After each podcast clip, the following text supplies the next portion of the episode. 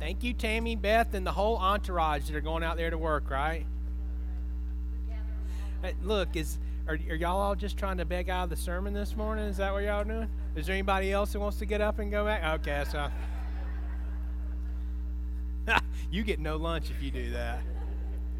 All right, if you've turned in your Bibles to John chapter 17, we're going to talk about this morning as we're going on with the gospel, the good news, all right? So, as we're looking at the good news in the gospel today, we're going to look at the identity of who we are in Christ and what Christ has to say about us. So, um, honestly, this is the Lord's Prayer.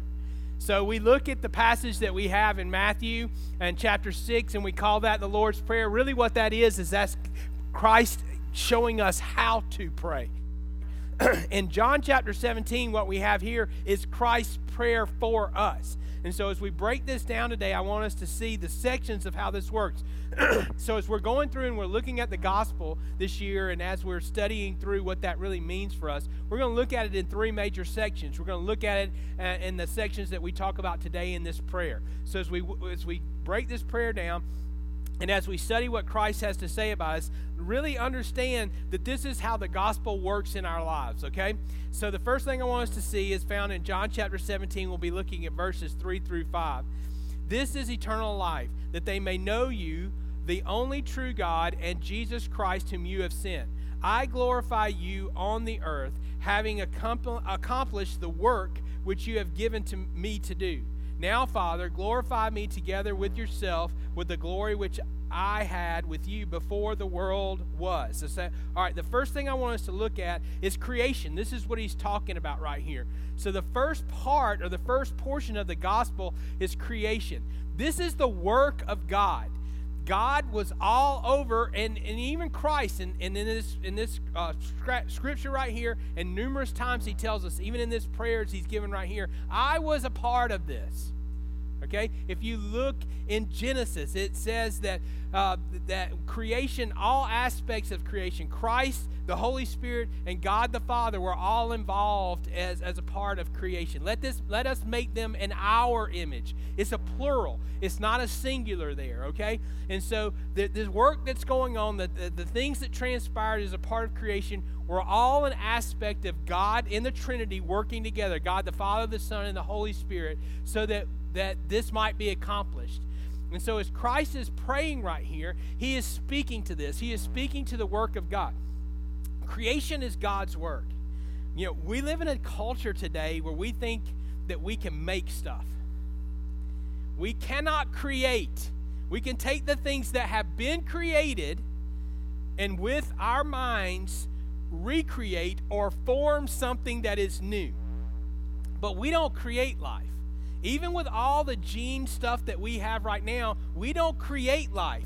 All we do is reproduce that which has already been created. Now, I want you to think about that. Everything that humanity does, does is a recreation of God's work. So, the supplies that we've been given from heaven, whether that be the minerals that are in the ground or the, uh, the things that we can take and make and mold and shape into something else, we create with that. We take the products and the things that God has given us and we reform it and reshape it into something. And we call it our own, but we have not truly created. Scripture says that there is nothing new under the sun. So everything that we need, everything that we should have to do what we need to do has been given to us by God. God created. Even in the theories that we have of how creation took place or the Big Bang theory of evolution, they don't know how it started. They can take us right up to the milliseconds and moments before it started, but they don't know how it's done. Why? Because there was a creator to create it. And so, no matter what they want to do of how they rationalize or try to come to some realization of what took place, they didn't create. There is something that created.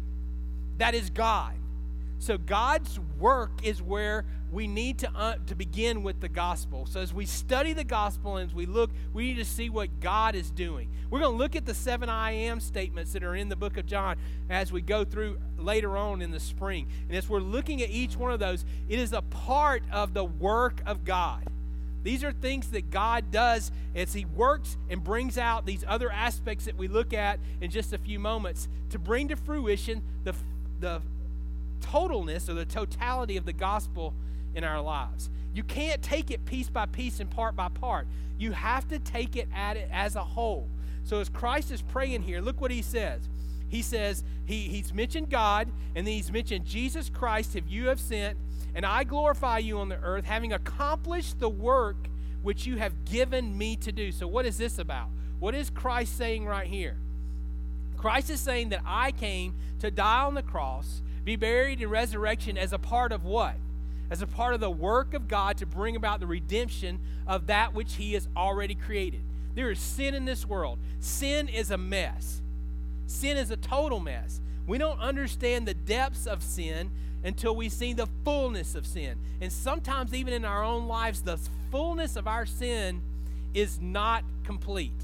Meaning this, meaning that we can do things in our lives that what reverberate throughout history or the future throughout our children, our families, families, all those different things things that we do, the actions that we take can have uh, consequences not only upon our generation, but the generations that go after. And so we need to understand that we don't even see or comprehend the totality of the problems that we can cause. But we can see and can not comprehend, but can see the, the totality of the work of God in creation. And so, all that He has given us, all that He has blessed us with, all that has been produced by Him or created by Him, that is His work. Christ is a part of that. Christ is saying that when I came, I am fulfilling that which the work which you have given me to do. Father, glorify me together with yourself with the glory which I had with you before the world was. In other words, we knew this from the beginning. I have I am fulfilling my work. Guess what he's doing here? as he begins this prayer. As he has fulfilled his work and as he gets prepared to ascend back into heaven, where does the work now re, uh, rely upon? Where, where's the work now to be done? With us. The work now is to be done with us. And so we're going to get to that in, in, just a few seconds as he goes through this prayer.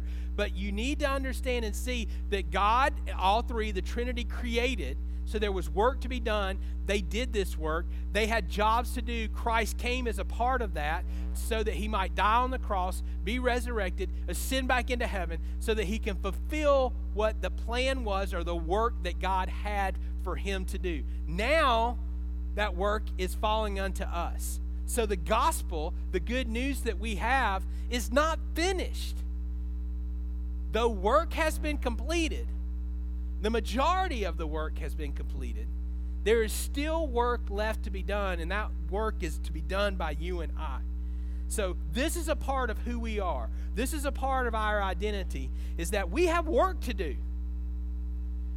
That that Christ it, it all didn't end with the ascension into heaven. We are the church. We are the embodiment of the body of Christ. And so, because of that, there are things left here for us to do. Your life has meaning. Your life has meaning and purpose because there is work for you to do. And I don't know how that comes to you. If you have children, it's so that you can teach your children. If you have grandchildren, then it's so that you can teach your children to help teach your grandchildren and, and continue to pass that on. If it's work as a job, you've been placed there by God so that you might serve Him as a light in that place. If it's uh, as a service, a lot of you may be retired from your physical jobs, which you did, but you still ser- serve the Lord in different places and different aspects. As a servant, we are examples of Christ. As a part of the body of Christ, we're here to lift each other up as brothers and sisters in Christ. And so there are things that we need to do to help to understand that our job, our work is never complete until there is no breath in us. All right? So, first thing that we see here through this prayer is God's creation and His work. The second thing that we're going to see is John chapter 17. We're going to skip down and look at verses 14 through 17. I have given them your word, and the world has hated them because they are not of the world, even as I am not of the world. I do not ask that you take them out of the world, but keep them from the evil one. They are not of the world, even as I am not of the world. Sanctify them in truth. Your word is truth. So, if we've been created and we've been given a job to do, how do we do that job? We do that job through God's word. We don't do that through our own power. We don't do that through our own ideas of how we think this should go and what our lives should look like. It's not that we, and we've talked about this plenty of times before, that we sit here and we give our life to God. We, we've got heaven in hand and we can go live like however we want to. That's not what this is. God does not bless our mess. God created in us life. And through that creation of life in us, He's given us a job to do, a purpose to do, a work to do. And we're to do that because it's what He's laid out for us. We've been studying um, the life of Jacob in, in Sunday school. And it's really neat, neat to see how the promise of Abraham and the promise of Isaac, and then the promise comes to Jacob. And God just keeps giving them piece by piece by piece. But this is generation after generation after generation of God's promise. The Old Testament is that. It's the picture of generation after generation after generation how God fulfilled his promises to his people.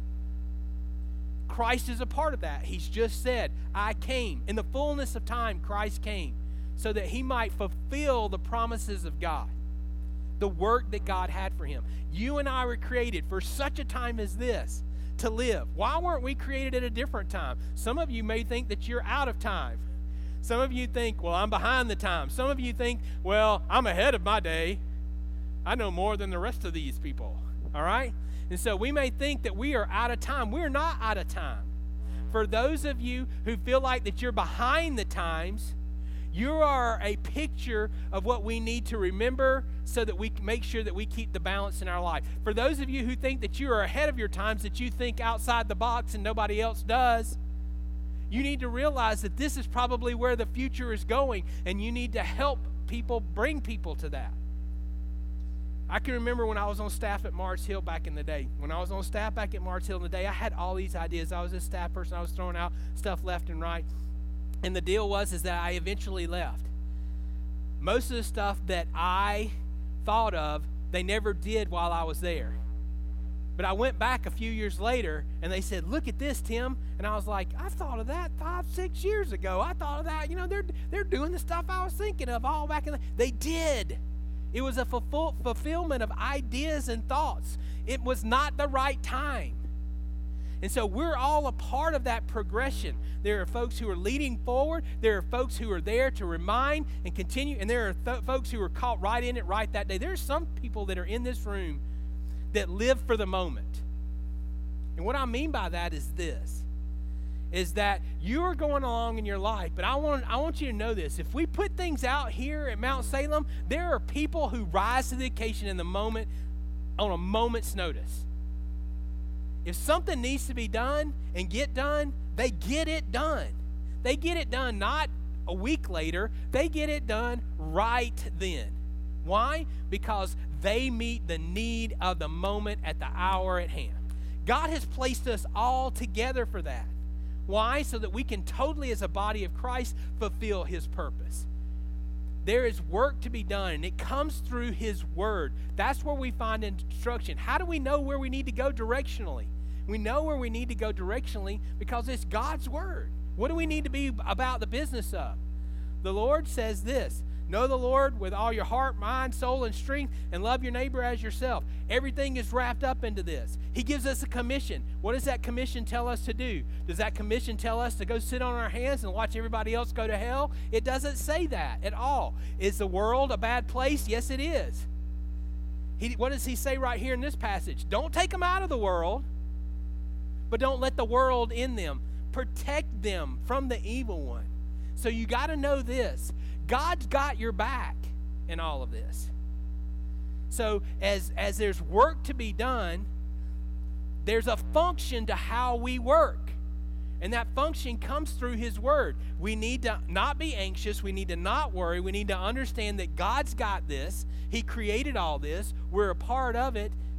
He's got a plan, and He's bringing it to fruition. And that function that comes in our life is through the Word of God. So, how do we know how to deal with a situation and circumstance? We got a problem with a brother or sister. What does Scripture say to do? Scripture says to go to them. If they won't listen to you, you're supposed to do what? Take another brother with you and go. There's order to how we deal with everything from conflict to how we deal with missionally, what, we, what we're supposed to do. We're all supposed to have mission statements as churches. But the reality is, we're just going off the same mission and trying to figure out a different way for us to say it that's unique to us. Because the mission's laid out for us where? In Scripture. The mission tells us what to do. Go to where? Go to Hall County? No. Go to Jackson County, them heathens down there across the border. On the other side of 85. The non promised land. Are we supposed to just go there? No. It says where? To all the nations. In some way, shape, form, or fashion, we're to impact the entirety of the entire world. Why do we give to Lottie Moon? Why do we give to Annie Armstrong Easter offering and, and our Christmas offering? Why do we do that? Because in some way, shape, form, or fashion, that's our little part to impact the world. So we impact the entirety of the world. We send 5,000 missionaries out of our country. We put 5,000 missionaries in the United States and in Canada.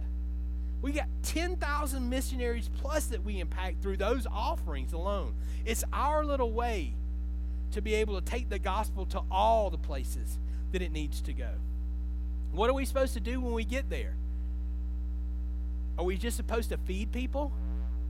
No, we're supposed to teach them. We're supposed to baptize them.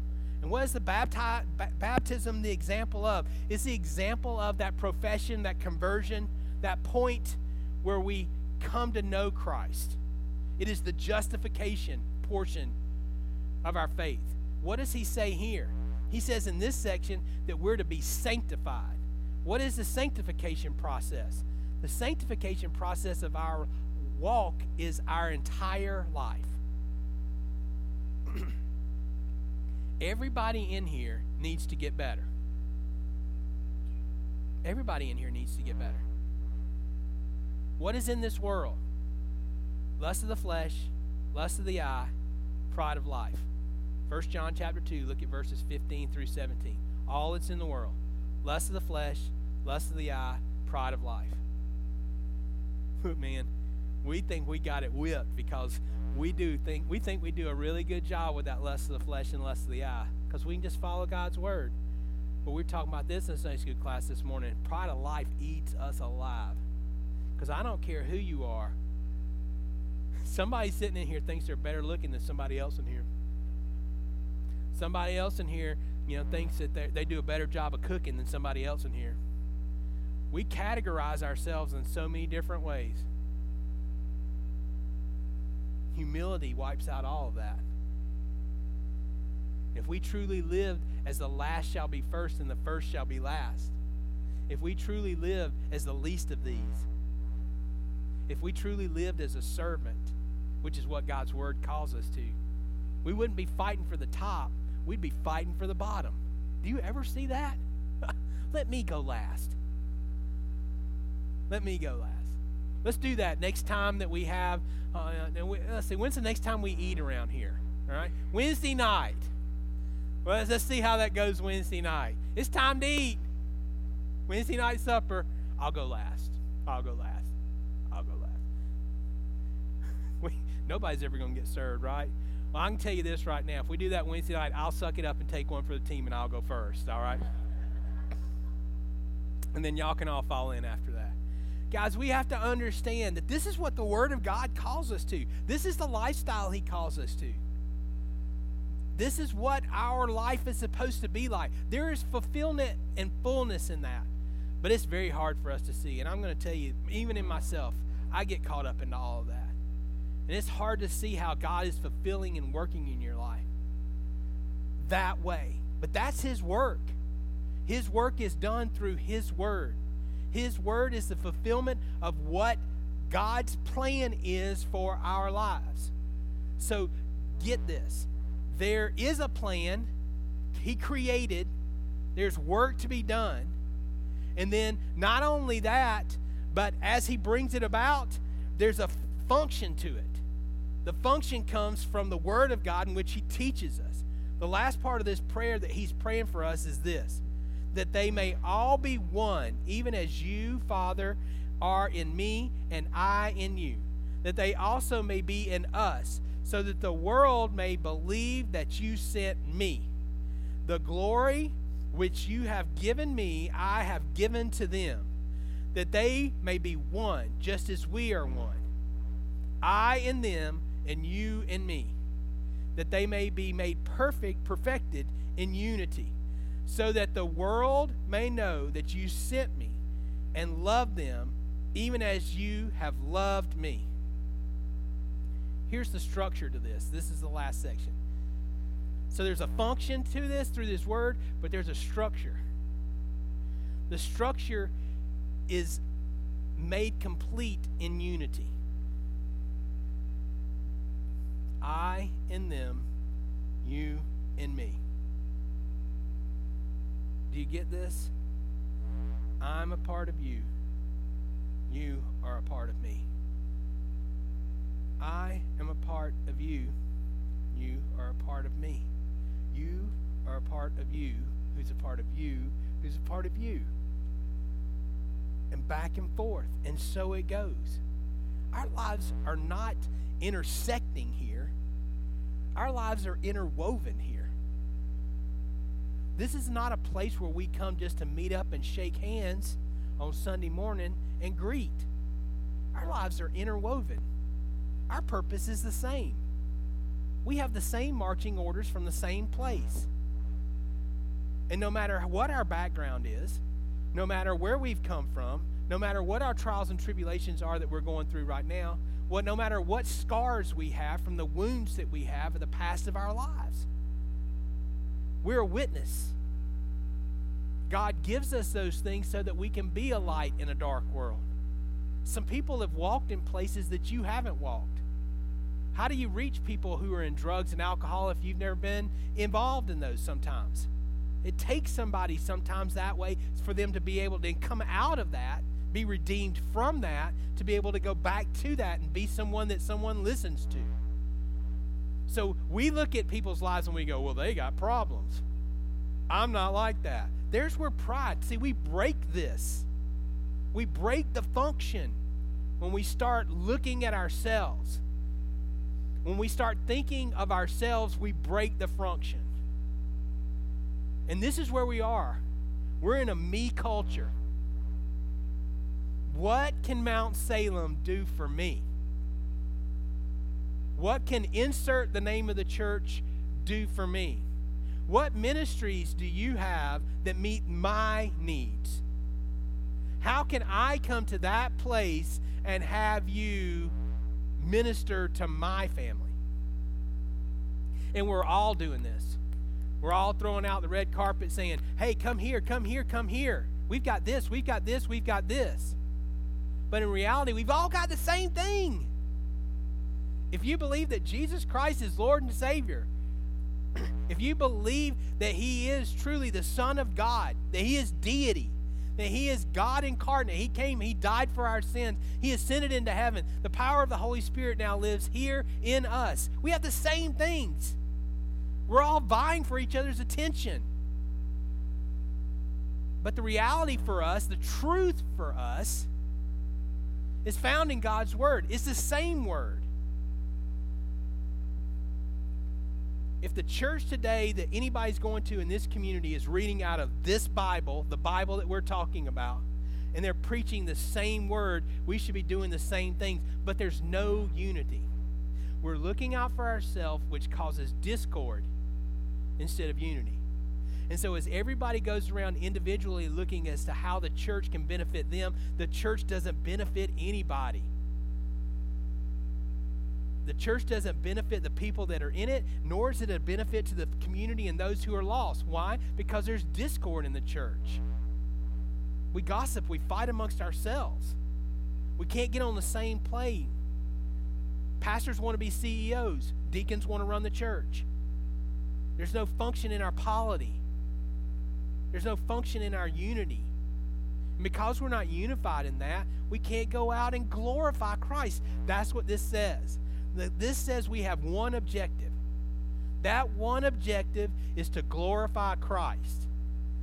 That one objective is to not make me a great pastor or a great preacher. That one objective is not for this church to be known by its name, it's for this church to be known by His name. And I get so frustrated with this. And we even do this denominationally. We count nickels and noses. We list in all the publications that we put out every year who gave the most money and who baptized the most people. God's mission is greater than that. It is reaching, it is teaching, it is discipling. What about those who sent out the most missionaries? What about the one who went on the most mission trips or the one who went to the furthest places to take the gospel? What about the ones who sacrificed the most through their giving so that the world might be reached with the gospel? Not how much they give, but sacrificially what that meant.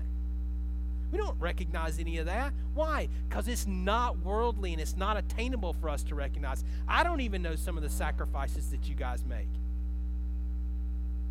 I have no idea. But as the body of Christ and the embodiment of what the Word of God is in this world today, that is our job. So, look, think about this. This prayer is talked about God's creation, our creation, new creation in Christ Jesus. So, we've talked about the fact that at that point we're justified, we're made right with God. He also mentioned in here sanctification, the process of through God's Word, how we come to walk in a closer walk with Him, how we grow in our faith how we become more like Christ. That's his prayer for us. And then he says the last thing that we glorify him. That is all aspects of salvation. Every bit of this prayer right here is a salvific prayer for us and for the world. Why? Because we are the ones here in the world. I, you know, I would wish that we would see the second coming of the Lord that we would be caught up in that. But I also know this that when that happens, it's over. And I wonder how much of the opportunity we have missed. And just as much as I would love to see the heavens part and the Lord descend, part of me is going, man, I really screwed up because I have not done everything that I needed to do. I have not allowed God to be that in me. And though I would be at that point to be absent from this body, to be with the Lord in heaven, and I will have fulfilled my salvific obligation, duty, blessing, whatever term you want to use. I would have missed chances to share, to love, to pass along hope, to live my faith. That's what we have before us every day. But instead of seeing that, what we look at is obligations, responsibilities, debts, emotional trauma, situations and circumstances that take our eyes off of God, inadequacies, weaknesses. We focus on all the wrong things. And in doing so, we allow our enemy to win. This is not Christ's prayer for us. This is Christ's prayer for us. That we see his creation, see the function of who we are and the structure, his witness, our identities in Christ, our makeup. These are inherited traits. We'll go through some of these later on. We're going to go through some of the things as a new creature in Christ. What, what are some of the inherited traits that Scripture gives us? We'll look at all this, and it'll help us to see the fullness of the gospel of Christ. Salvation is not a moment. salvation is our everything. It's our mission. It's our life. Salvation is our livelihood. And it's not just for preachers that salvation is our livelihood. Salvation is a livelihood for all of us. Because if all of us are living for Jesus, then we're going to be in the jobs in which He gives us, doing the things which He's called us to do. We're going to be in the places which He's placed for us to be, which means we're going to be in the center of His will, which means there's going to be a fullness in us and a fulfillment in us. The world may hate us, the world hated Him. Doesn't mean we're going to get all kinds of accolades and praise and honor, but we will bring glory. His glory. Let's pray. Father, I thank you for this day again. I thank you for every soul that is in this room. Why? Because this is the heart and the soul of Mount Salem Baptist Church. It is not only the heart and soul of Mount Salem Baptist Church, but it is a light and witness in Flowery Branch. And right now, this morning, there's a part of this light which is in Israel. And right now, this morning, there's a part of this light which is in different places all over the world through families that have been a part of this, through generations of people whose names are on stained glass windows around here now. They've gone on to be with you. But their children and their children's children and their children's children's children serving you in all kinds of different places. Why? Because they were alike. And we thank you for the 200 years which you've allowed the Word of God to mold and shape people's lives. But help us to realize that that is not over. That, that the past few mornings, not just one, not just two, but five, ten kids have gone back here to be in our children's church be in our nursery. And they're not back there just twiddling thumbs. They're studying the Word of God. They're learning what it means to be a child of the King. This week in our congregation, we've seen the birth of new life. A child to be poured into, to be loved. We're not done. None of us are done. Father, use us strengthen us and guide us. These things we pray now. In Christ Jesus' name.